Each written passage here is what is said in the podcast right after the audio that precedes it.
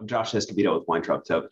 And I'm Scott Hervey from Weintraub Tobin, a typeface designer who brought three lawsuits against Banana Republic based on the retailer's use of a stylized ampersand design was handed a final loss when the court granted the retailer's motion to dismiss.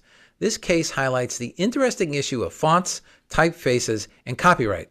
We're going to talk about that on this installment of The Briefing by the I P Law Blog.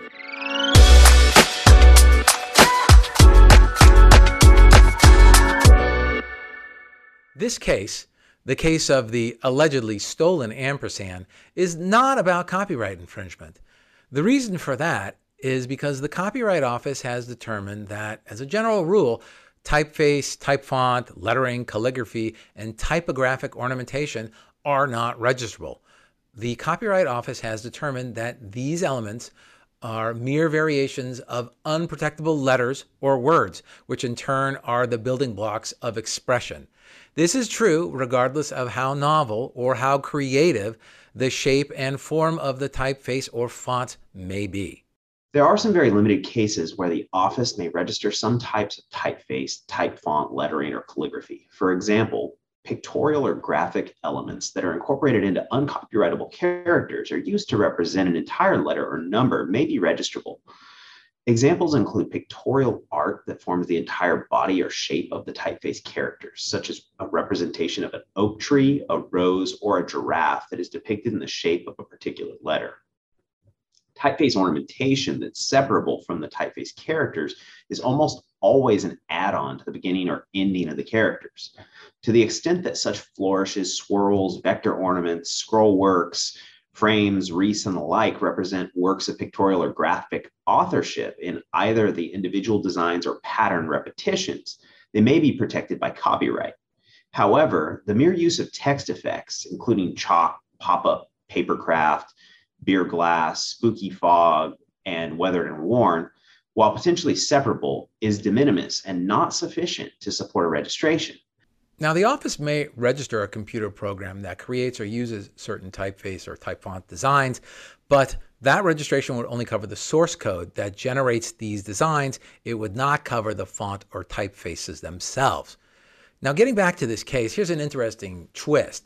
The, uh, the plaintiffs, uh, Moshik Nadav, the uh, typography uh, designer that sued Banana Republic, had previously sued Cher and Warner Brothers for copyright infringement over uh, the use of a um, font style in Cher's two thousand thirteen album, Closer to Earth.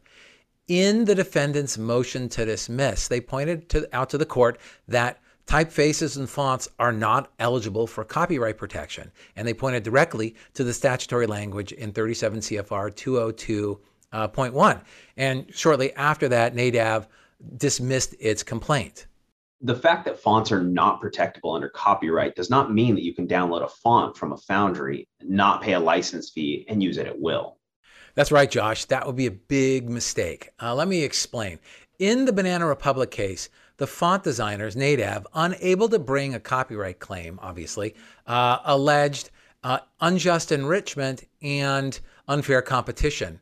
However, uh, the court found that those claims had to be dismissed. With regard to the unjust enrichment claim, uh, the court found that Nadav was an, unable to allege that any relationship existed between Nadav and Banana Republic.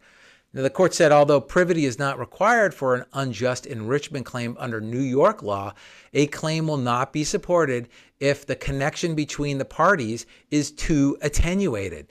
The, there must be um, some nexus between the parties, and uh, it can't, and it's too attenu attenuated, for example, where the parties simply had no dealing with each other, which I guess was the case here, or at least Nadav was unable to show or plead that there was some relationship between uh, Banana Republic and Nadav.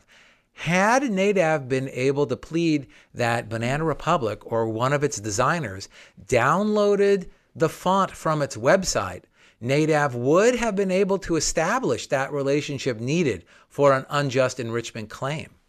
Let's not forget a potential contract claim. A user's interaction with a website is governed by the site's terms of service, which have been held to constitute binding agreements. I'm certain that a font foundry's terms of service say that a user can't make commercial use of a font downloaded from the site without paying a licensing fee. I'm certain that that's the case, Josh. And downloading a font from a foundry and using it without paying would also probably subject the user to an unfair competition claim. In the Banana Republic case, the court noted that under uh, binding Second Circuit precedent uh, in New York, bad faith must be demonstrated for a claim of unfair competition under New York law.